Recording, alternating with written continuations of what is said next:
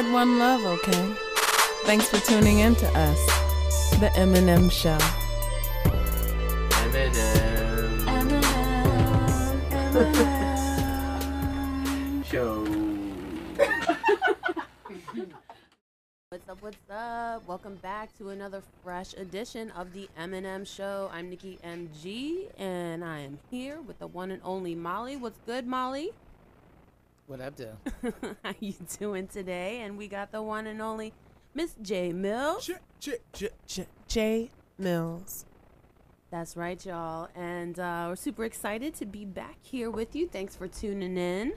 Today, we're going to be talking about startup business. All of us here are entrepreneurs at uh, different stages, and uh, we're all women and we're all doing different things. So, I want to talk about that and get to know y'all a little bit more why you uh, started and are doing what you do, and how you did it, and what your challenges are.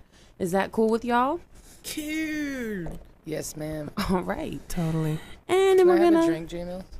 you know, we're gonna have some May drinks. I have a nip of your whiskey? we're gonna talk You about said drink and nip and mills. sorry. G words. so sorry. getting live already. So, um, great. And y'all know the deal. We'll be talking about some news, some business shout outs later on, and we'll be getting metaphysical as per usual. One of my favorite parts of this show. You drinking with me, J Mills? Don't let us interrupt you. Keep talking. Well, I didn't want to miss the Cheers. beverage enjoyment. if you're if you're at home or in your office, go ahead and pull out that secret bottle you got in the third drawer because you know you hate your job, and join us. Join us for a drink. Yes. Cheers. Start off with a drink. We should make this a show ritual. We Just Start off with drinks, actually. J Mills poured me a two and a half ounce shot, Yeah. but um, this is my uh, favorite liquor, as you see by the brand. It's what I drink all day, every day. DC is. DC is fuck. Oh Jesus. That was a hard F. So you can't tell my discomfort right now. um. Anyway, so yeah, Anyway, how's that feel going down, ladies? like home. Like You know what I'm home. saying? Mm-hmm. Reminds me of my childhood. All right, good stuff. good stuff. Um. So let's get into this. Uh, let's talk about business. Um. J Mills, Yo, Miss DC as fuck all day, every day. we'll say every day. Hashtag pass the J. Hashtag pass the J. So you're an entrepreneur. I am. And how long have you been an entrepreneur? Oh, let my mother tell us since elementary school. Since elementary school. So what did you first start off uh, hustling or selling or offering? I've been hustling rocks. Like, nah, I was selling candy. I mean, which is kind of like crack for kids, you know? It what I mean? is. It was kitty crack, It's just aka as disrupt- disruptive. candy. Now, were you doing like, you know, selling the I was the selling hard candy, yo. I mean, you know, you used to have the box. None of that like- soft, nah. So what kind of ca- what kind of candy? Pixie sticks. Pixie sticks. so how did this operation, pixie stick operation, work? As It was a steal, cause I would, I forget how much a bag of like a hundred pixie sticks were, Mm-hmm. but selling a pixie stick for ten cents or twenty five cents is quite a profit, Mm-hmm. cause the bag is just a couple dollars. J Yeah. Mills flipping 250 on a bag of sticks, fourth grade. You That's- know, that's it amazing. was it was crazy. Then I then I expanded from pixie sticks to the dipping sticks. Remember those? I love Remember those. pop rocks? Still Basically- today. Yeah. Basically, you prepared people for the cocaine habit that they would You pick know, up in their I didn't even think about what I was sticking with, but like powdered things will make you feel good. Indulge. mm, there might be a truth to that. Someone did try to sniff it. I don't know where we got this from. Oh, I mean, wow. doesn't every kid try to sniff? sniff? Uh, I did think that was kind of a universal thing. You didn't know anybody that ever tried to sniff a, pi- a pixie stick. Come on. You didn't have that kid in class that was a total fucking thing. I think. I did, and it might have been me, and I Oh, may have no. blacked, I may have blacked that out until we just brought it up. I just want to put the sugar on my brain. The Eminem Show, bringing out truths oh shit. since 2017. So But, um, you were hustling. and blow pops. So you were hustling Blow uh, pops. Seriously, delicious this is hard like candy. a cocaine road. Like blow pops. Oh, you can't make this up. Those This were the great. things, and then crybabies. It's all coming back to me now. And I Mhm. got in trouble. I got caught up in elementary. I got caught up again in middle school, and then in middle school slash that was that was when we first realized what was going on. Shout outs to my friend Sade. Shout outs to Sade Harris. Shout outs to Potomac Landing. Shout outs to Eugene Burroughs Middle School. But um, she she had this random liquor store storage because uh at the school. no no in her house. Okay, I'm like, wait a Uh, minute, what's going on in the here? janitor's closet. S&J Liquors. It was a business for just a little bit, but it was so cranked out. Oh my gosh, this is horrible. I just have to share it though because I'm thinking about like where did I start this hustle and Right, this like, love of Was this, having my own business and making money. so this was in a major gray. inspiration Yeah, man. in your community. it it it started an interesting thing of just being the party, being being the life of the party, and and pushing the line of what is allowed. it, it was it so was it started bad. off with candy, yeah, and and then- and then it went to alcohol. so you were selling. You were. we would spike the Fruitopias. Okay, okay. Shout outs to those Fruitopias. They don't even make that anymore. no, No, they don't. So then you a were you was flashback. reselling the Fruitopias. That's what they do in Brooklyn, right? They like make those juices and they just punch them with alcohol. Hell buy, yeah, like, and you buy them and on the street and stuff. Yeah, and you could just like pregame on the way to the club. Yep. I love those people. We should start Um, doing that here. Hey man, we're needed. I met a chick, a chick here actually that came through from New Jersey who was doing that here at one. Dude, of I mean, oh yeah. Well, how did I not know? You weren't here that Oh day. man, I miss all the good stuff. That sucks.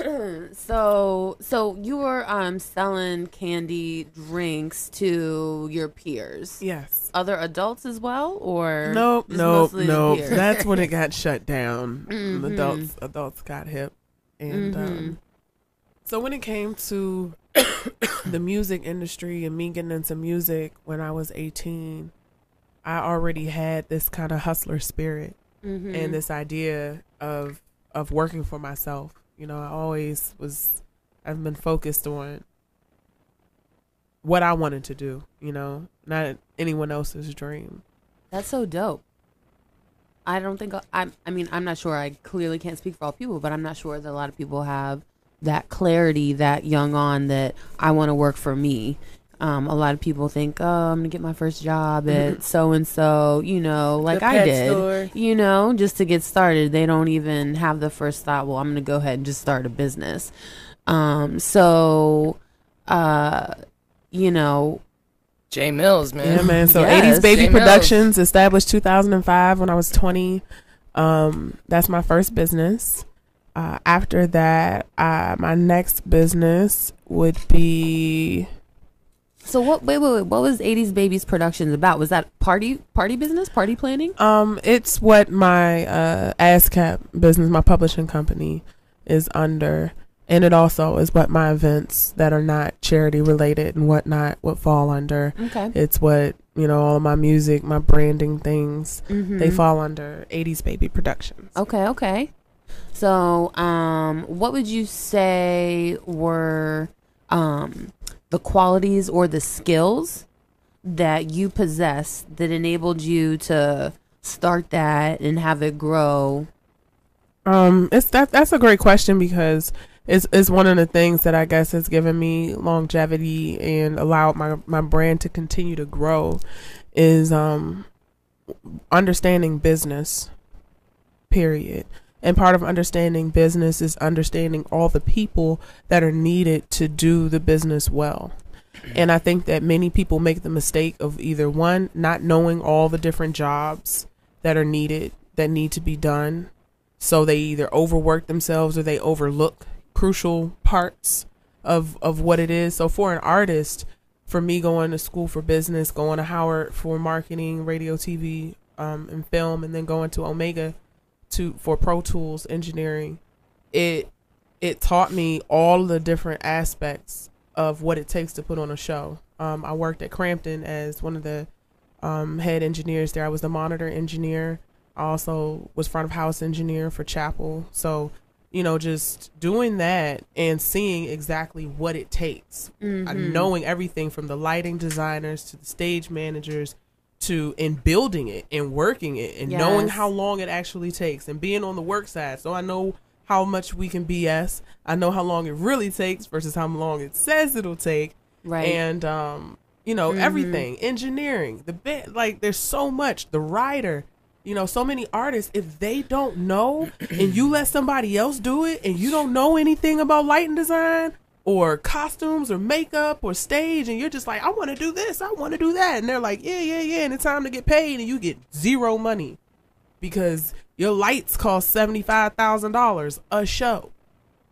Like you know your costumes and your makeup and this live band and the moving this and all of these different things. So you know for me and starting a production company one having these different connections from being you know behind the scenes and now having my own production company to use these different stage folks to put on great shows and use the connections with the venues to not just put myself on put as many different people as I can on Mhm. um, so yeah, so you gotta know how to who to pick So- all the jobs that need to be done. what I'm hearing uh, in from you, your wisdom, is that one, you you had an entre- entrepreneurial spirit to start off with, but two, um, with your production company, you put the time in to learn each of the different positions or facets of the business before you tried to run your own company by yourself. Right. And in that process, you learned the skills and the kind of uh, qualities that other people need in order to make those different pieces work properly. Yeah, they always say you know jack of all trades is the master of none. So Mhm, mhm. for me, it was just if I'm if I'm the artist, if that's what my my biggest art is, you know, first figuring out what am I the master of, and then learning how to step outside of myself and let the masters work. Like, yeah, I may know how to Mhm. do it, but that's not my mastery. right. That's not what I do. So I'm gonna go ahead and let the videographer do the videos. I'm gonna let my engineer mix my projects, but I know how to pick a, a great engineer because I'm a Mhm. great engineer. you and know? give them direction too, Exactly. right? And communicate in the appropriate language. Exactly. Exactly. Mhm, So mhm. Well Word said. up. Well said, J Mills. Thank you for sharing that. Um, we're gonna come Yeah. back to you. I want to talk a little bit to Molly. Um, so Molly, when did you uh, when did your entrepreneurial spirit start? Were you hustling um, in elementary school? yeah, I was selling kids all the drugs, and I, no, I'm just kidding. Um, no, I went to a Catholic elementary school. It was like super, super small, but uh, you know, I was just thinking about it when Jay was talking, uh, and it was uh, 1984, and I really wanted one of those stack radio systems with like a amplifier and a tape deck and a Yeah. and a thing. The kind that came behind the glass that you had to push on to open? Yes. Yes. With a double tape deck so I could get my mixtape jam. Gotta have the double tape. deck. Absolutely. I was about that radio tape life. oh yeah. Oh yeah. But this would give me a CD, like not CD player, but a turntable Yeah, and a double player. tape deck and a radio player, or radios, you know? Your own system. Yes, and it was 250 bucks mm-hmm. That's a lot. at Circuit City. I was, yeah, it was nine. then. It was nine. I mean, that's a lot now. Oh no, it was a rack system, and it had these two tall, like tower speakers. You It know, serious. like the thing was like four feet tall, and the two speakers that came with it were just as big. It was a contraction. And my bedroom was like the size of this room. You know, Them and it was still painted work to this day, though. If Yes. your folks got one, I Straight bet you it still plays. Yeah, things Straight were made up. better back then. exactly. And uh, yeah, I was in. Me and my my sister somehow convinced me. I don't know. I got totally hoodwinked into like switching bedrooms with my sister, and ended up with like a pink bedroom. So I had this like killer sound system in this pink bedroom. But anyway, so my parents were like, or my mom was like, I'll tell you what, if you make up like half the money, we'll match it. And it was in the middle of winter, and there was a snowstorm outside, and I really, really wanted this stereo system. So I got a bucket and all these cleaning supplies, and I went down my block and I knocked on doors and I offered to wash people's cars and clean them inside and out for 20 bucks because there had been a snowstorm, so everybody's car was covered in salt. and I fucking washed six cars that day and came back with 120 bucks and my parents drove me to Circuit City and I bought that shit. And they were just like, "You did what?" Like they couldn't believe that uh that's I mean, you know, shows a little bit of concern that they didn't notice that I was gone for that long, but whatever, that's another episode. But yeah, I came back with all the money and they took me to Circuit City. I think that was the first time that I connected the dots between uh what was available to me and then how to turn that into something else Mm-hmm. but it it was based it rooted in work. Like I worked. I didn't like hustle anybody. There was no really great profit margin or anything. I just worked. I mean, I went down in the fucking cold ass snow and like legit washed people's cars well. So you had the entrepreneur spirit, you, but more so like, not like I'm just trying to get money. I'm there's I have a goal and I'm gonna get to that goal no matter what. And I was like, I can wash cars. I can you. So you did what That what you knew I how to could do. And my neighbors were probably like, "Fuck it, yeah." I mean, if some kid came to like the neighbor came came to my door and asked to wash my car, I would let him. Yeah. I mean, instead of having to go wait in line at the gas station. So that was your first entrepreneurial. Yeah, that was the uh, first. That's my first memory of that. But I mean, I never really. Uh, I don't know. I grew up in a household that did like a lot of parties and events, like just that kind of like vibe. Um, uh, and so like that atmosphere was really normal. But Mm-hmm. I never realized. Uh, I didn't really know that I had the entrepreneurial spirit until One Love Massive on. So how did you know what what did the universe tell you at that moment? I mean, I don't think it was really that. It was just like you know, I I, I got into real estate finance when I was really young because I moved out at 17 and I never went back home, and so I had to have jobs that could support me, uh, and I really enjoyed the challenge of real estate finance. I was really good at it at a very young age. How did you how tell us more about that cuz you're always talking about it, but I have no idea like the story of how you got into that as a 17-year-old. Like what happened? Well, I was 19 when I got my first job, so I left home at 17. I went to college. Um, I got accepted into college begrudg- begrudgingly. I really didn't want to go. I just kind of wanted to get out of my parents' house, but uh, as many of us do. Where'd you go? George Mason University, which was a huge mistake because it was like way too close to home and it's not a real college, especially in 1993. It was like 20,000 kids went there and like 2,000 of them lived on campus. So it was the weirdest on campus experience and my roommate never showed up. And so I missed every single one of my classes like from Jump Street. So I had failed out before the semester was a month in. I had already like I should have never gone. You Okay. Know? I should have never gone. So you didn't graduate. You went for a semester or two. Yeah, no, I went for a semester, and a month before finals, and a week before the check was due, I fucking dipped, you know, and Mm-hmm. I got a job in um, Boston as a live-in nanny, uh, and well, I'm I'm also certified to be a preschool teacher. I have 500 classroom hours with special needs kids. But so- there wasn't Craigslist, I don't think at the time. So how did you come across a nanny job? it was super crazy. So I got the yellow pages oh my god, because it was 1993. It was a whole different. dinosaur Wow. time. I mean, it was a great year for hip hop, though. Like, we were killing it. Dude, my whole high school and like early college experience was full of great, amazing music. okay. The That was 89, age. 91, 92, 93. Stop. But I digress. No, I got I looked up nanny agencies and I made some phone calls out of the yellow pages before I went up there and landed a couple interviews because I had the credentials to be a preschool teacher even at 18 and a month. So I graduated when I was 7. Okay. So yeah, I went up there and I got a job up there, and uh, I called my parents. I was like, I failed out of George Mason. I'm sorry for wasting your money. I tried to tell you for the last six months, and you know I will no longer be a burden. And I never went back home. And so then you became a nanny. So I stayed in Boston. I was a nanny for six months, and then I came back, and then I got a job again as another live-in nanny. And then after that, I got a job um, in Tyson's Corner, working at a real estate or a mortgage broker uh, with a bunch of Persians, and it was just me and a whole group of Persians, and I was the receptionist. Yeah. Um, You were the receptionist. I was the receptionist. Okay, because I was like, how do you go from nannying? Like, how do you make that like major career mean, jump? So you started off yeah. at the entry level. at the entry level. Well, and I should also mention that I had my first spinal surgery at 19, and that definitely like knocked me down for quite a bit. So I had to like really reinvent myself. So I was willing to do whatever it took, and so I got a job as a receptionist, and I was actually living in my car in the parking garage.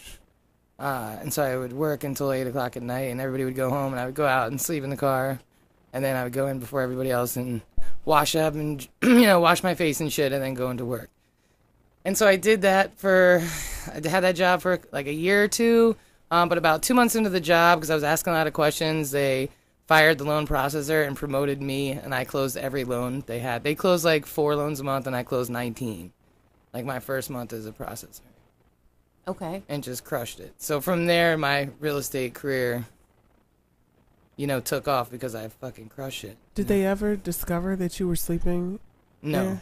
no. Sneaky Molly. I mean, Tyson's Corner is like a ghost town after a certain point in time. You know what I mean? Like it was like all the way down in oh, the I cut. know what you mean. I'm in an abandoned mall right now. No, Right. Nobody knows. Yeah, nobody knows. So Nobody how knows. how long before you were able to get your own place? You were crushing it. Then I assume Yeah, but they didn't pay me for crushing it. In fact, like the boss told me he would give me like a hundred dollars for every loan I closed, and then he like tried to not pay me. Like, it's like, dude, I just made you like thirty fucking thousand dollars, and you're not trying to give me twelve hundred. Like, fuck you, you know.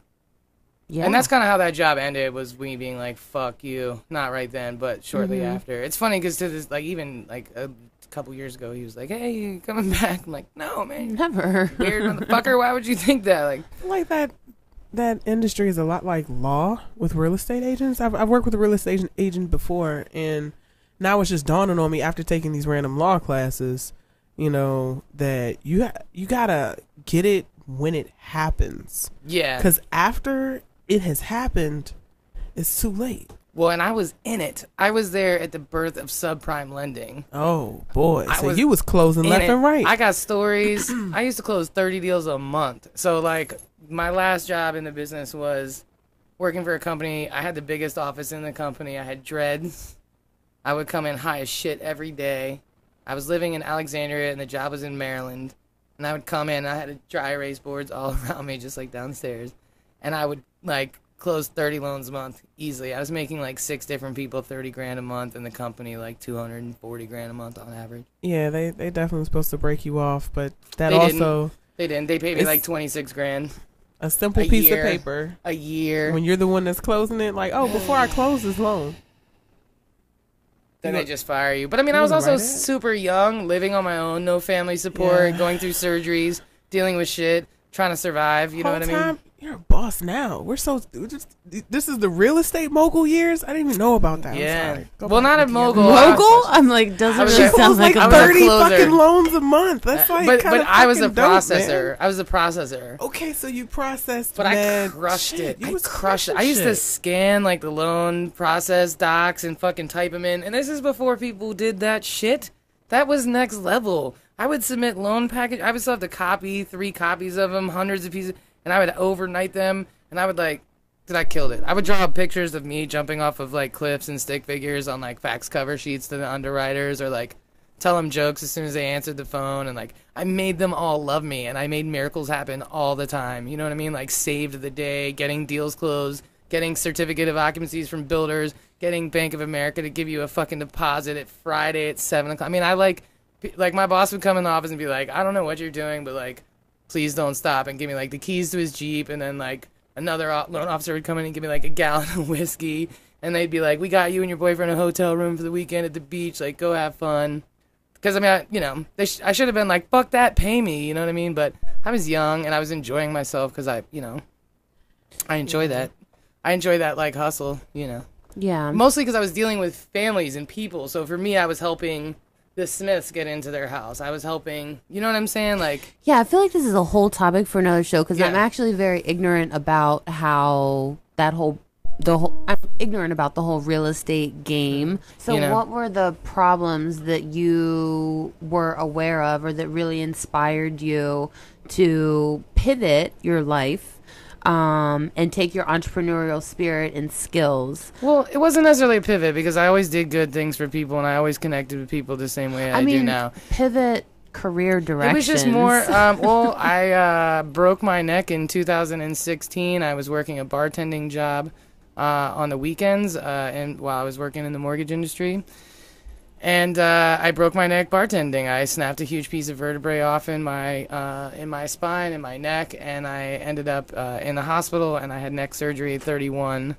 Uh, and then I uh, definitely had PTSD for about a year because it was a very unexpected thing. I didn't, you know, I just literally wore it down from pouring drinks and shit, and my neck snapped. So Wait, Um, what? That's crazy. yeah, well, I was born with a rare shit, and my bones are hella weak, and so like you know, when you're bartending, you're like looking up a lot, and like you pick a lot of heavy, like it's a lot of pressure on your neck, and, and if you have a strong neck, you won't realize it, but like I don't, and so a piece of vertebrae snapped off and moved. It was the most pain I've ever experienced in my life. I went to the ER like three times in a week, and then they finally admitted me and did surgery the day before my 31st birthday. Did did you have you so you were bartending? Did I'm wondering, did you have health insurance at the time? Uh, yes, I did have health insurance through the mortgage job. I was paying for that. Um, and so yeah, I had that surgery, and then I definitely had like PTSD, and I like kind of reconnected with my family a little bit. And my dad was like, "You're gonna bankrupt the whole family with your spine. You should get a regular job with insurance." Um, and I listened to him, you know, as we often, you know, internalize our parents or people who mean well's like terrible things that they say. And so I got a job that I really didn't want as a receptionist in a real estate company because I could get insurance. And three weeks into the job, I was rear ended going to work. And it uh, loosened the, you know, it was like literally a year to the day of the surgery.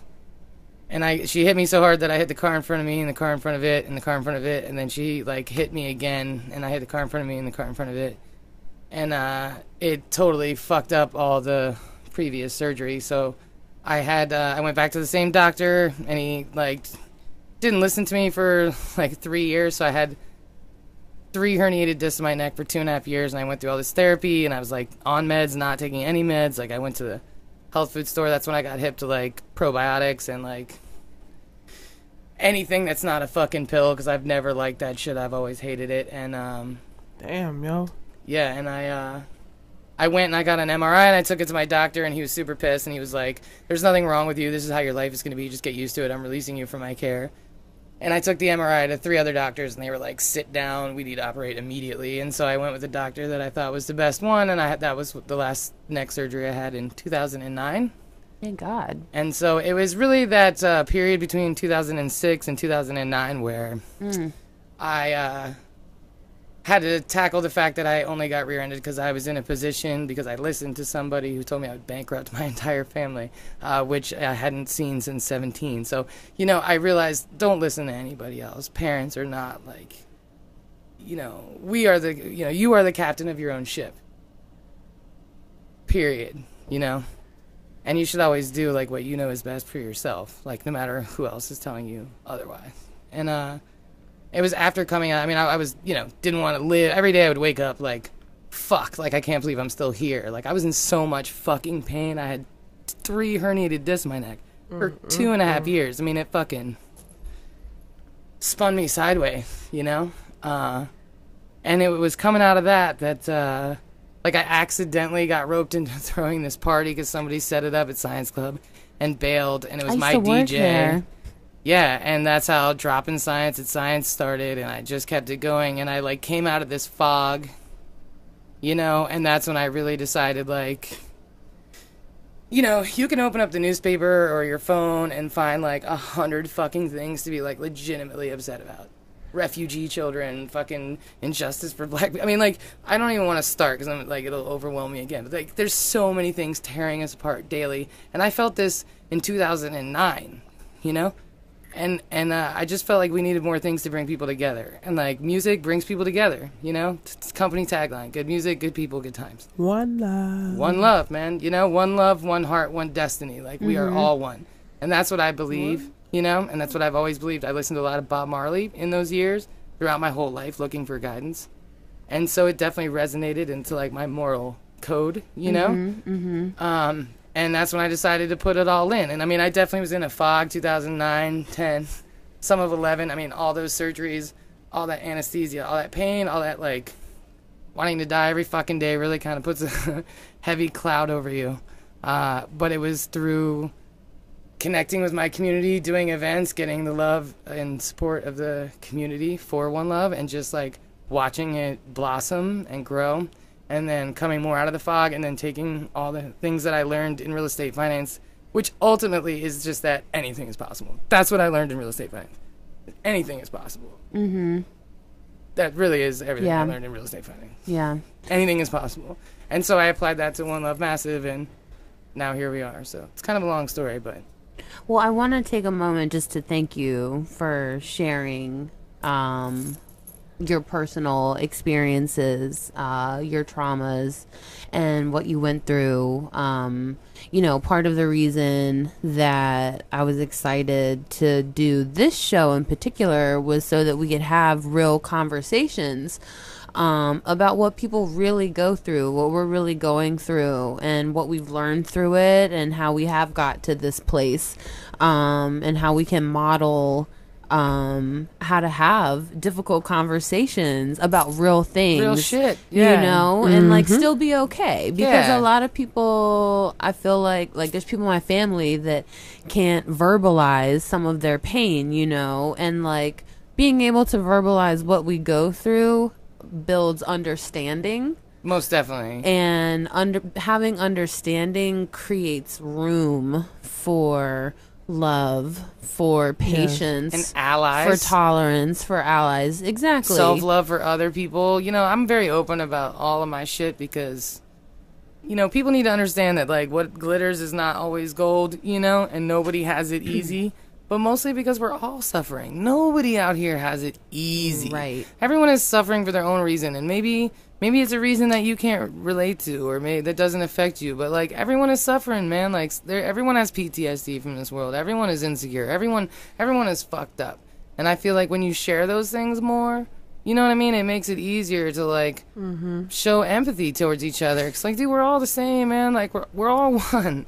And- and Right, from right, from right. the struggle to the fucking victory, man. We are all one. You know, like Yeah. we are not getting the same shakedown, but like at the core in our souls, we are all one. You know what I mean? So I feel like you know sharing that information with people it helps. You know, like it helps to um strengthen other people because I think in this world we we're taught to, to think that like everyone else has it easier somehow or like the other woman has more confidence about her body than I do or you know whatever. We just always think it's like like we're the only ones feeling this struggle and it's like it's it's not. Like it's universal in in every way. Um it's just different experiences. One You love. one love. So thank you for asking because I appreciate the opportunity to be able to to tell in case anybody thinks I just you know got handed a whole bunch of money and started this company. Now they know. Um well the question originally was who or what inspired you to become a business person? Pain. and so pain. Unadulterated pain. Yeah um for you it was pain uh shout out to pain And so, for all of you who are in pain or have experienced pain and feel like that's holding you back um, or preventing you from moving forward, you know, just start a business just start a business. It'll be okay. oh my god no, but for real, um, you know, humans are incredibly resilient and powerful. And so, uh, you know, just don't give up on yourself. And, um, you know, for myself, uh, oh, I'm sorry. And for Jay, it was a natural, uh, entrepreneurial spirit, um, seeing a community role model like do her thing, and then uh, being clear about what you love to do, but putting in the work of like learning the game of all the different positions. Um, for myself, I uh, I was fortunate to be raised in a family where I had uh, women entrepreneur role models. My aunt and my grandmother um, were both entrepreneurs. Um, I think my grandmother, um, in the long run, has been the biggest uh, influence on my life. But when I was little, um my aunt debbie i wanted to be like her and it wasn't because uh it, this sounds so shallow. And Aunt Debbie, if you're watching, I'm so sorry. It wasn't because like her personality was so cool, or it was because like Aunt Debbie was balling, yo. like her life, like her house and the cars that her family drove and the camps that her kids went to. Um, th- they were like living it up compared to what me and my single parent family and shout mama if you're listening i love you. You did the best you could. I love you so much. Thank you for everything. But um you know there was like a huge huge difference in the quality of life between what my aunt debbie was doing and i knew and i'm sorry uncle larry if you're watching but i knew it wasn't because my uncle larry i knew it was my aunt debbie like she was the business woman like she ran that house she ran the business and she started her um government consulting firm like in the basement of her house. She used what she had. But like J Mills, she had started as a secretary um, at a company and like worked her way up in every single position until she became the president of ODS Old Dominion Systems. Nice. And then she ran that for I don't know 15 years and then they uh closed and then she started her own and is you know i just always seen her do that. And her dream was you know to have a big house and be able to take care of the family and vacation all the time and you know and she's done that. She's gotten every single thing that she wants out of life um but uh make no mistake about it the only thing i ever saw my aunt debbie do was work you know like i didn't i didn't she wasn't taking those vacations and stuff like that in the beginning. Like when i was a kid she was always at work. And her children you know they felt that. They totally felt that For you sure. know? They missed her. They needed the attention. Yeah. um, but she was about building her business, um, and she's incredibly successful. Um, but it was really my grandmother who was, uh, in the long run, like I said before, the biggest influence on my life, and she, um, she, she was just very different um, than my aunt Debbie. Um in terms of how she ran her business it felt more like organic and natural. Like my grandmother she had a series of bed and breakfasts. And so again she was always working within the home. Um but her talent was beautifying things and making people feel comfortable. It wasn't like if it didn't feel like she was working all the time it felt like she was partying and like hosting guests you know and just beautifying things and she was always pointing out like the beauty of everything, you know, and I just liked that. And she was always stylish and fashionable.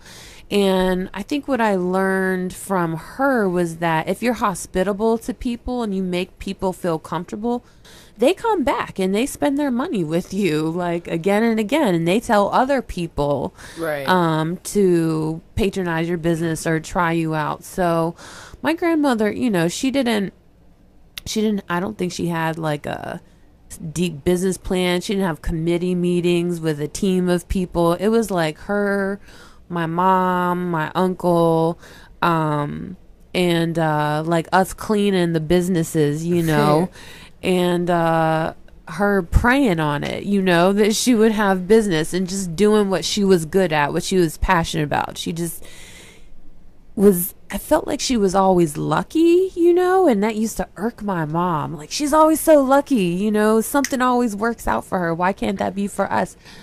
But I think it's because my grandmother just like no matter what good or bad happened, she just always did the output. She Right, just just always kept going. doing it no matter what happened and things would work out. She had that Yeah. spirit, you know. I mean, I believe that. I that has a lot to do with uh with one love, you know, for sure. You know, Mm-hmm. especially coming out of that that fog and like not knowing what was going on. Yeah. Uh, you know, like not like one love from 2009 to 2000, you know, 17. Mhm. It's like a whole different, not a whole different company. The, the the baseline is still the same, but the city's changed so much. But you just you just keep you keep going. You just keep getting better at what you're doing, and then. I hate to quote my dad, but you just gotta stay in the moving forward program. And if you just keep Yeah. working, like sh- it's not luck, it's it's hard fucking work. You it's know hard what I mean? work. Sometimes Yeah. you don't always have, you know, like the you don't you don't always necessarily need, you know, like a business plan or everything worked out, but you got to keep going Right. forward with your dreams and you learn and then you document that. Yeah, I mean, you know. Um with with me and my family one thing that i've always been taught is that it always takes work. And to the outside eye it's always going to look like it's an overnight success. Mm-hmm. but they will never see how long you worked behind it. And um while my mother is a doctor my uncle is a musician and um, he used to play in James Brown's band. Like that was one of his first Oh, wow. gigs back in the day. Ow! He was one of the first black composers of a major symphony. He's been all over the world. He used to be married to Regina Belle This when is I was Black little. history right here, y'all. And What, like what, Regina? Belle sang at my parents' wedding, and I remember when Aladdin came out, I was like, "Oh my God, that's my aunt Regina!" That's so awesome. I was so young, but you know, a whole new world. You if had I the could, musical yo, connection. That That was- explains all the way much. around. that was it. I mean, That's dope. Shake, shake. It is, but again, you know, all the work that it Mhm. took behind the scenes. And he was the one that talked about how like Luther Vandross was in the business for something like 28 years Right. as a background singer Mm-hmm. before he finally got his break. And to the Mhm. outside world, it seemed like he was just an overnight success. Mhm. And with every successful person, it's always like that. It seems as if they just boop popped up out of nowhere. But what you don't know is that behind the scenes, there's decades of work even if it's American Idol. And it seems like they just walked into a competition and Fantasia just randomly won, and then you go back and no, she didn't. Like she was just walking down the street No. and randomly wandered She's into been No. singing Hustle. her whole life. She was in the back mopping and they were like, You right. no, and even if that was a person, you still don't know how much work went Right. into the crafting of that art because hustle beats talent every day of the week, three sixty five. Mm, mm. Hustle beats talent, You- y'all. you know yes. what? Twenty four So, seven. so I have this friend, Adoria Doucette, and Adoria Doucette is the most magical human being I've ever met in my life. She's from New Orleans. She was there when Snoop was handing out demo tapes. She was there when Biggie got shot. Like the woman is like, and she doesn't drink, so she has this like bulletproof, crazy descriptive memory. She can paint the picture. Like I know the whole scene of when Biggie got shot because she's described to me to with such detail and accuracy that I felt like I was actually there and I spent a lot of time with her in my in my 20s, you know? And she greatly greatly influenced who I am as a human. But I can't remember the point of this. What what did you say right before that? Damn it. Damn it. It's always taking a bunch of time. It's not an overnight success. Indeed, but I, Right. don't, I don't remember what it. I'll remember in like a minute. It's fine. Uh, J Mills gave me like seven ounces of DC as fuck, and I'm tongue tied. Yes. Adoria Doucette. She, you're talking I- about how she never drank anything. Like she Never. was so Never. straight. Oh, I remember now. And so I spent a lot of time with her in the in my early 20s or in my my whole 20s, and she used to run the VIP at Platinum in DC Live. Oh, shit. and she would just drag me out and be like, "Molly, this is Snoop. Molly, this is whatever." Right? And so I met all these. wait. Yeah. Snoop was at Platinum. oh, dude, Snoop. All those guys. I don't like, remember Yeah. Snoop being a Platinum. I was trying to be a Platinum all the time. I Girl. remember Snoop Dogg. no, in the VIP, in the VIP, in the I VIP. wasn't in the yeah. VIP. Definitely not. OutKast, everybody you can think of. But anyway, the point of this story is I met a whole group of really famous people during that time period, and the one thing that they all had in common was not talent, but like dogged determination. Mm-hmm. If, if they were willing to work, even Snoop, like he's arguably the most famous person in the world. You go to China, fucking anywhere, people know who he is, right? He was That- at my party this past Saturday Was he? No, he was. on TV. I Okay, had the yeah. GGN network on the whole time. It was dope though. It was like he was there, like he was just in the But he background. could be That's like hot. Snoop is mad cool like that, dude. He's on broadcast, dude. That's the hardest working dude in that whole. eh, Come on, man. One of our family members has a cardboard cutout of Snoop Dogg in their garage, like where they play cards and have parties and stuff. It's pretty awesome. Dude, he's actually a super nice guy. He's actually a really nice person. He is. Legitimately, I met him. I have a whole story about that, but we'll talk about that. Snoop Dogg, y'all. Uh, one day he'll be here on the Eminem show with us. He will, actually. I'm gonna- hit him up for Snoop. I'm gonna man. hit him up and be like, yeah, Please bring Snoop Dogg on the Eminem show. Oh my god, that would be crazy. It would be amazing. It would There'd be, even more weed smoke than there already even is more on now. When I he's just, in DC, we gonna make it happen. Yes, if it's we on are. a Tuesday. We might be able to here. get George Clinton up in here too. That would be incredible, dude. Adoria, man, Adoria Let me Doucette introduced me to a lot of. Let me not get too excited. Let's see. Let's let's see. Just, I'm just trying to shout out Adoria Doucette We're for supposed to be talking about being human. entrepreneurs, y'all. I mean, Adoria. I'm getting all distracted about Snoop Listen, Dogg and George. Being an entrepreneur is crazy. I have this line in a rap song where I say, "I'm a boss. I don't call and I call off." And I think that's the hardest part about being a boss. that when you're working for somebody, you can call in. Uh, psst, I'm sick. I don't feel like doing this shit. Uh, I got a cop. I'm out. Mm, I don't. uh, I don't think that that's easy. Depending on the job you have, at the end of the day, You are. life goes on. You are afraid to be fired and lose Yeah. your job a lot of times. Like shit is real. There's like, a difference between real. losing your job and losing your business. Yeah. Well. The weight. your, uh, Yeah. losing your job, you're like, fuck yeah, I hate that job anyway.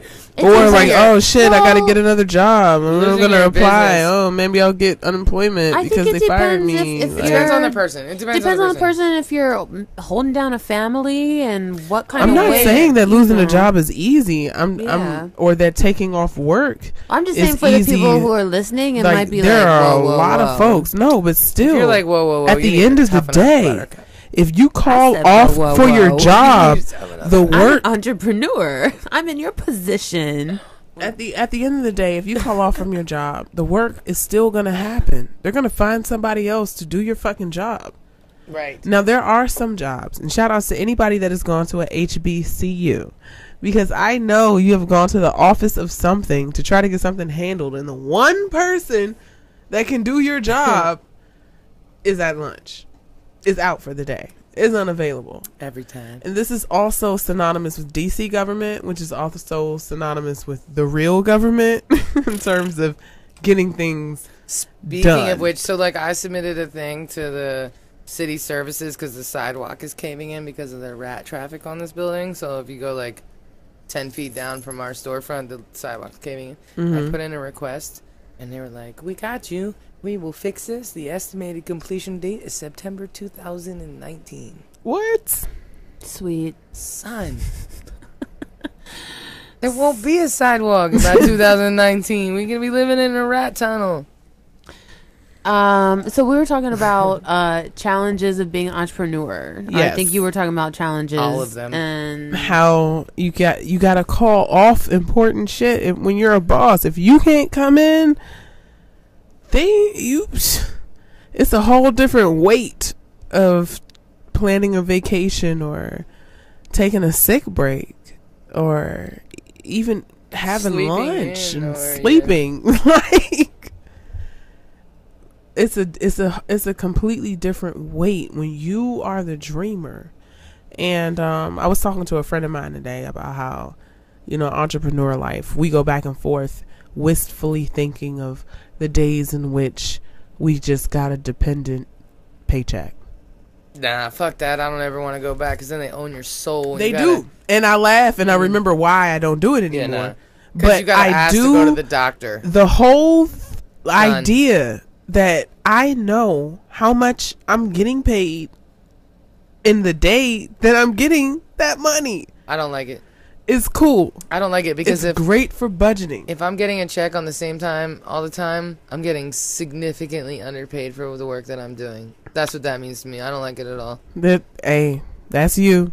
For me, and this the type of grind that I have, depending on people to pay what they owe or to do what they said they're gonna do, to buy what I hope they're gonna buy, you know, to do all these different things. It's just it's not as definite. I'm I miss the definite.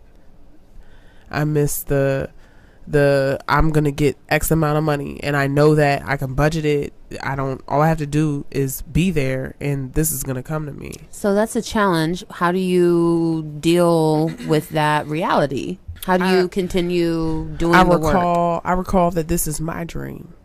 and that I used to spend that time working for somebody else's dream. And I can either spend my life making somebody else's dreams come true, or I can spend my life making my own dreams come true. Mm-hmm. Um, that's really what led to my um, creation of the Green Life and Good Greenery Consultants and Green Maidens LLC. And my, those are my oh, and Mighty Jamaica signing on in contract to partnership with that company. But um, as an artist, if you're gonna dream, if you're gonna be a dreamer, you gotta understand certain things. And I want to say a quick shout out to um, oh my goodness, the alchemist Hmm. Paulo Coelho. Um, I may be saying his name But it sounded good, wrong. so I'm cool Pa- Paolo. Somebody knows it for real.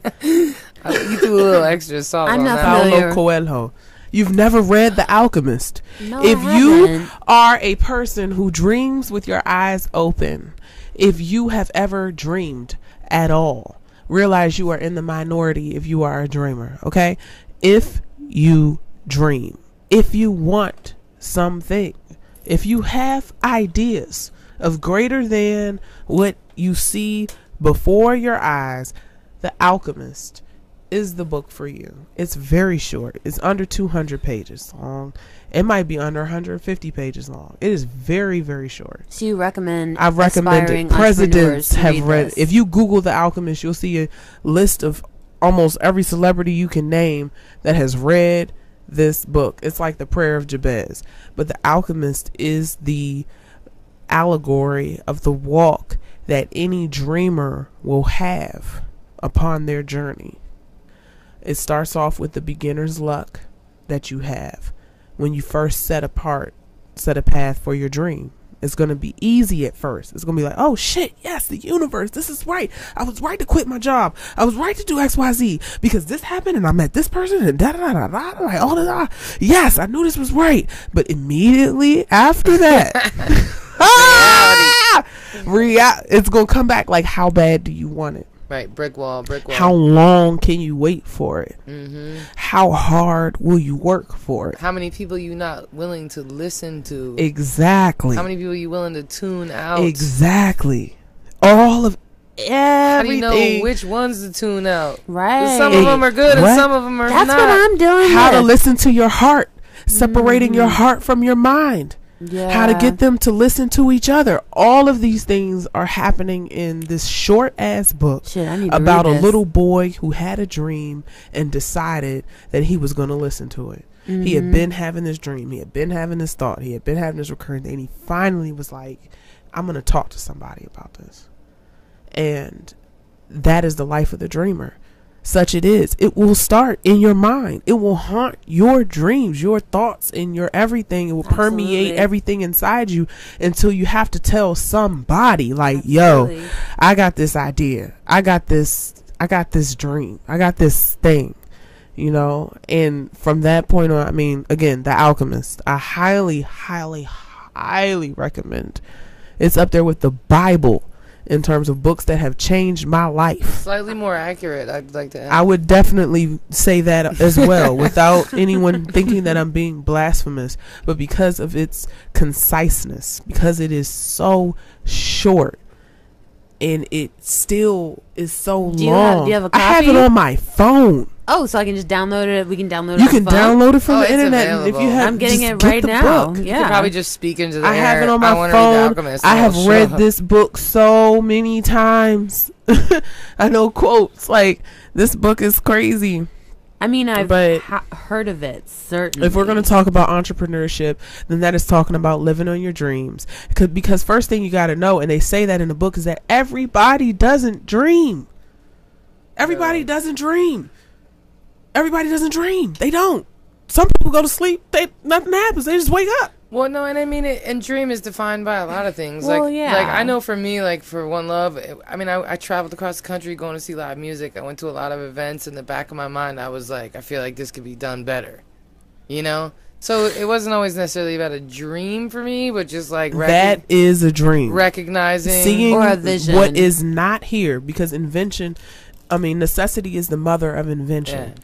You see a need, but other people don't see the need. Yeah. Well, that's- many people accept the need. Exactly. They just exactly. like that's the way it is.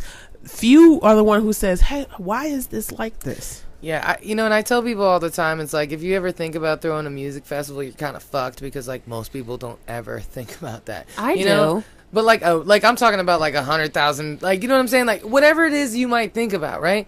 Not everyone, like you said, not everyone dreams. It's the same thing. Like, plenty of people love fashion would never think to open their own bit. Like, not everybody thinks the same way, and it's like being an artist.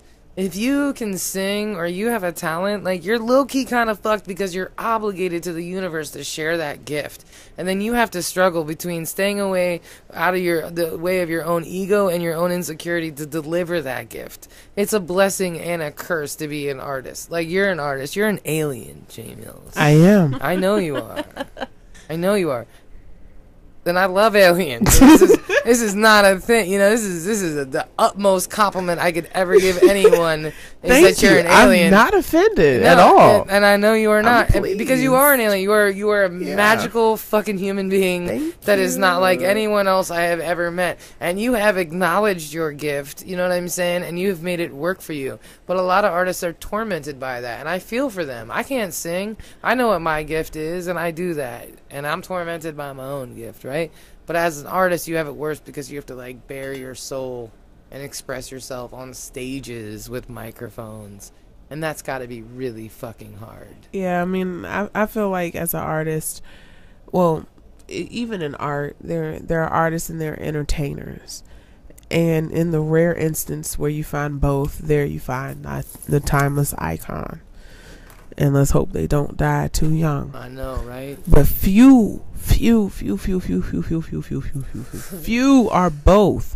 Most are one or the other, and that's where we're at right now. Yeah. You have artists; they're dope as fuck. They're talented as shit, but they don't have no brand. They don't have no photographer. They don't care about what people say. They don't promote themselves. They don't be tweeting like that. They don't even like social media. They don't do none of that shit. And then you have some whack motherfuckers Right, just killing who got t-shirts, keychains, posters, stickers. They got a squad. They got 50 people that's going to show up wherever the fuck they go. They got videos. They got they they got everything. They they are here for that. They don't care.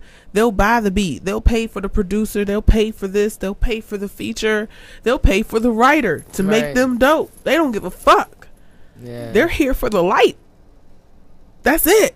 They're like, I'll make the art happen. Fuck that shit. yeah, because different people are motivated by different things. That's what They you know, are, but I mean, art art hurts. Like as an artist, like I've been writing since I was in the Art third grade. It was poetry.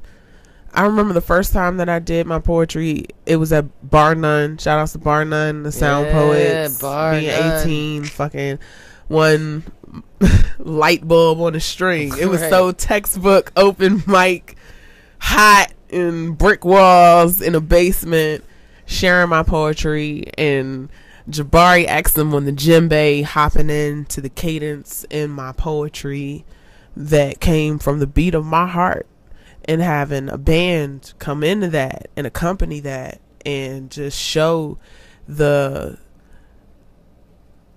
I just never had heard I, I will never forget how that felt yeah. taking something that I had just written in my feelings and having the music come and complete it. Yeah.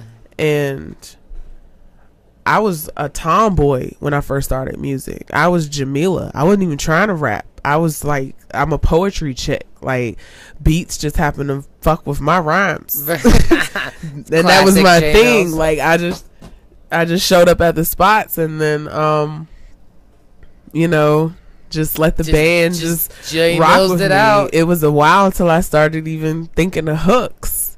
It took a long time for me to come into the entertainment, to understand the brand, to give a fuck about people who were not a thought when I started writing because my heart was bleeding. Like, I don't write for nobody else.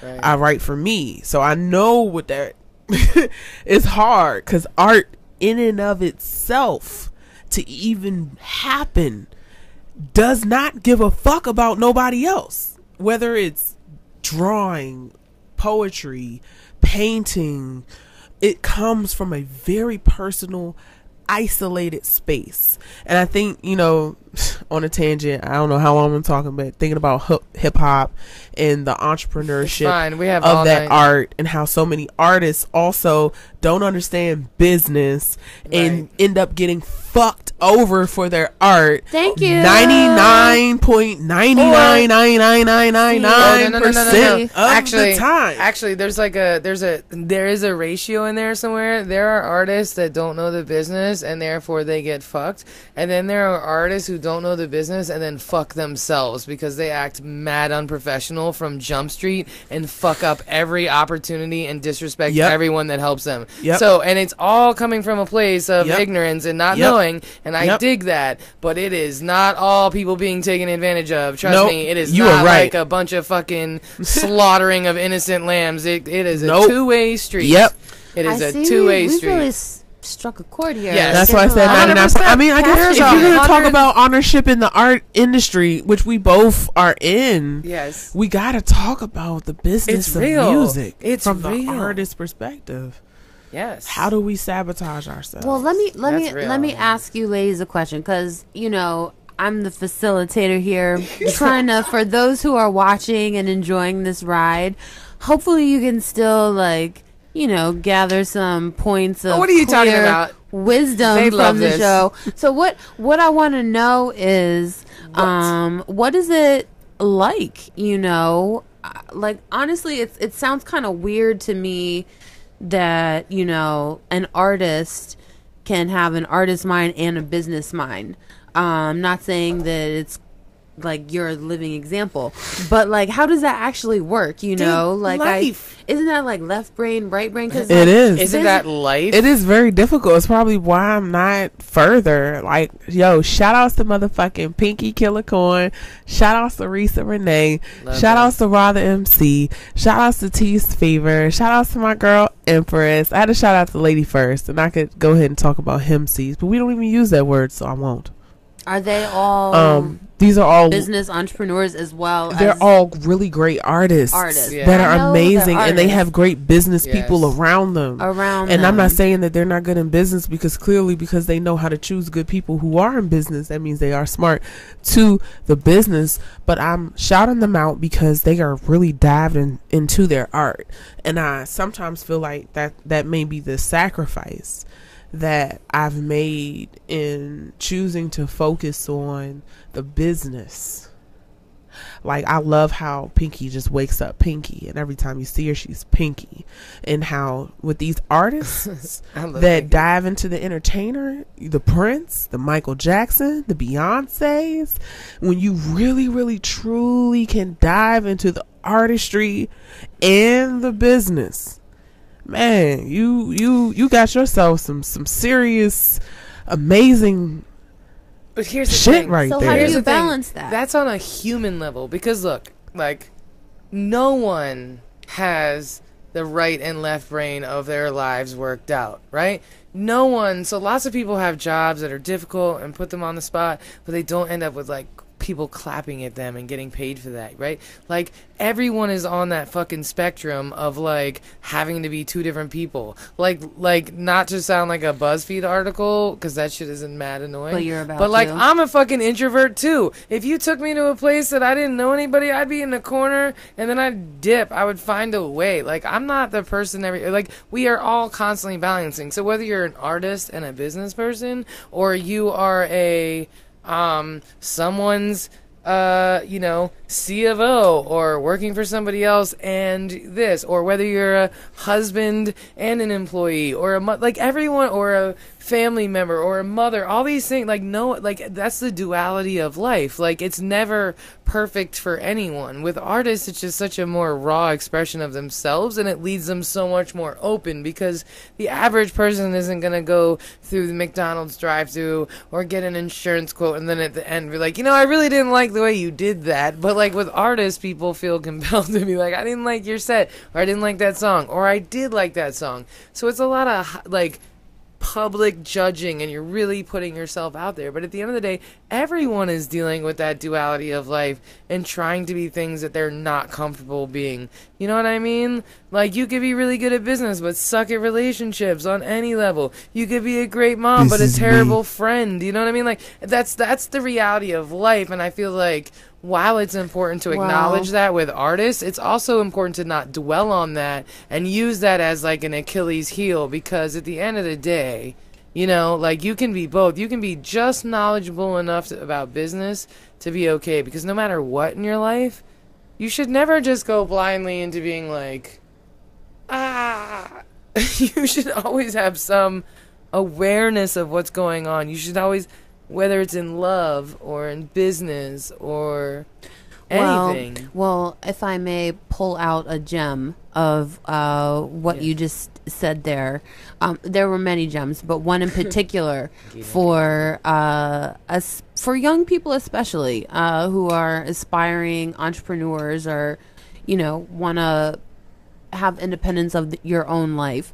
Uh, you're gonna have to do things and learn things that are uncomfortable. Right. And- Everyone does. Yeah, and you know, this is It's a something survival skill. this is yes and this is something that um i just i think is really really important um especially especially for young people right now and i say this because i recently had um you know my nephew and he's 15 and you know he just he's a millennial and i love millennials but uh, you know he just doesn't he he wants to be an entertainer. He wants to be a rapper or a football player.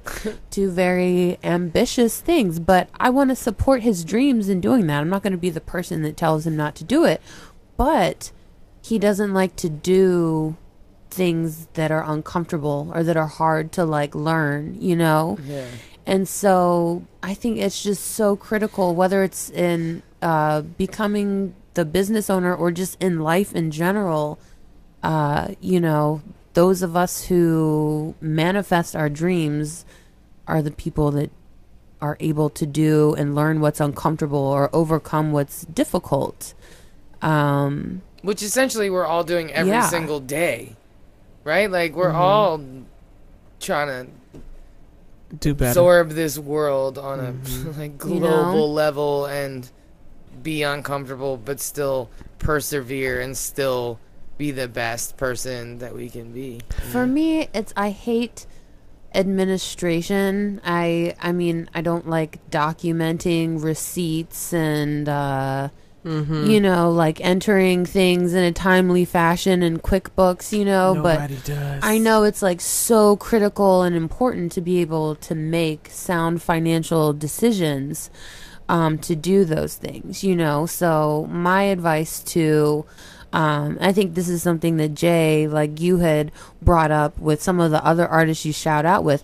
If it's, you know, you got to learn those things, you got to at least learn them and be aware. But if it's something that you're just like, you know, this is not where I shine, then surround yourself with the people who are good at that and, you know, rely on them. Build out a team of, uh, of people um, that you can that are happy helping you out and share your vision and, uh, and and maybe not even necessarily a team, but like the friends in your life or influences, right? Like I did. Who, who knew? Because I, I I thought you guys knew each other when I like reached out to both of you. You know about this. Well, actually, I think I posted and you had both responded. But low key, I really just wanted to do the podcast with I you two didn't anyway. know her then. And I didn't realize that you guys didn't know each other, and I think it's awesome. And I super value like our time together every week. And I always, feel more grounded and better uh, about life in general. It really, really helps. So yeah, take take you know I love you too. take. I, Although, yes, I love us, but this isn't like running a business together necessarily. I'm talking about for like entrepreneurs and stuff. And I don't know, you know, just because dismiss our friendship She like did. that. She's like, That's all cool. But I no, didn't. I not I recognized it. I recognized it, and then Oh, I that hurts, pivoted. Nikki. That hurts. I'm sorry. I, rec- I you know? recognized. I I recognized. teared up a little bit and shit. Well, I mean, because it just it made got me all think. in You know, like sometimes doing business with friends is good. Other times it it has is not so good. But you know, I'm just saying, like going out there and forging, new, like create create the universe you want to live in. You know what I mean? Create the universe you want to live in. I mean, business with friends is like fucking a friend. In fact, business and fucking is just the same. Really. There's a lot of fucking. Going Can on. you expand? This this analogy is not my own. It was given to me by one of uh, my most influential business mentors. And I don't want to do him injustice by by saying it wrong. But Because when he told me it, he was like, "This is some priceless game I'm giving to you." so don't. Okay, fuck it up. well, so all I'm gonna say you can is that paraphrase think for of- us. But think about it like that. If you thought about business like fucking, and maybe if you thought about fucking like business. Whoa now. yeah. I just don't. Whoa. I'm not there. I'm oh, we just there. got deep right there. Maybe we should be there because it's the same thing. I'm not there. I'm it's with the it. same. Teach me, J. Mills. I don't get it. Teach me, J Mills. Does anyone else not get it? Oh my gosh. Don't look Who at the boys. get? They get it. Who- people get it. you guys get it? I don't. My mind Business is is like, like, the game is to No, be so sold true. and never You ever just blew my mind, J but- per usual. Per I'll, usual. I'm gonna keep it on the other side of the allegory because that would be a different conversation than the flip side, which is how business is like fucking. But I you guys, think I'm like a really literal person. if I can say Like, how I don't get fucking is like business, the reason why fucking is like business because first of all, fucking is never frivolous. How No. about that? You want to try and play around and act like the fucking you doing ain't gonna have no consequences. You don't know who you fucking with. You ain't do your research. Hmm. You fuck with somebody and you don't know who they are, business wise, or even fucking wise. Like it's It- the same gonna fucking fuck thing. up. It's your body. It's Mhm. your life. It's your house. It's your car. It's these things. You fuck with the wrong person. Next thing you know, you got somebody fucking with you. Or you might got some shit you ain't even know because you was fucking with a dirty motherfucker. Now you got some shit that you got to deal with on your own time, on your own thing. You gonna find out on your own. They did. They, did they tell you? But if you did your fucking research there you have it. Oh man. before you decided to fuck them, It's just like business. Boom. then maybe you would know what they were about. Maybe you would know who they were dealing with. You maybe you would know about their past dealings. Maybe you would even know if they were clean, if they had any shit going on. They got that monkey on their back. I guess. I mean, this all makes really, really clear sense. Yeah. Before, I had thought more of it as like more of a marriage, but I Ha! That's the type of relationship you can have once you realize who you fucking with, right? What? Maybe it's a hoe. well, yeah. Maybe you realize after you do your research, Well, sometimes there's no way I can forever engage myself exactly, with this entity. Exactly. But what I will do, because hoes are fun, hoes have their place. If you want to, you can fuck with a hoe. You can be like, you know what, bitch? I'm about to have fun with you tonight. I'm about to, yeah, use you because you be real known in these streets or whatever. You a little hot junk. You know what I'm saying? I'm gonna fuck with you. I don't know about that. I'm that. gonna fuck with you for this little any junk of junk right here. You gonna get me a little hot in the streets, but I can't fucking wife you, bitch, because you too hot. Oh my god. I don't J know who you be fucking Oh with. shit. Hey, hoes have their place. That's all I'm saying. I love how You the know- blonde just brings all the sass. Isn't the The blondes have more fun? The no, right you to know, the this is this, this is business, but this is fucking. But No, fucking is business. it's true, but this is this is actually something I was thinking about the other day. Like the use of the word hoe and bitch and queen and like where do I stand on the spectrum, you know? Cuz I in my mind in my heart like I want every woman to be a queen. They're not. I really do. They're not. I really do. I tried. I'm like every woman. Every woman were. has dignity. Yes, they They do. do. But yeah, then sometimes, Some bitch have no couth. sometimes, They couthless. Couth. sometimes it's hard to defend. You know. They couthless. Who can find a virtuous woman for her price uh, is far above rubies.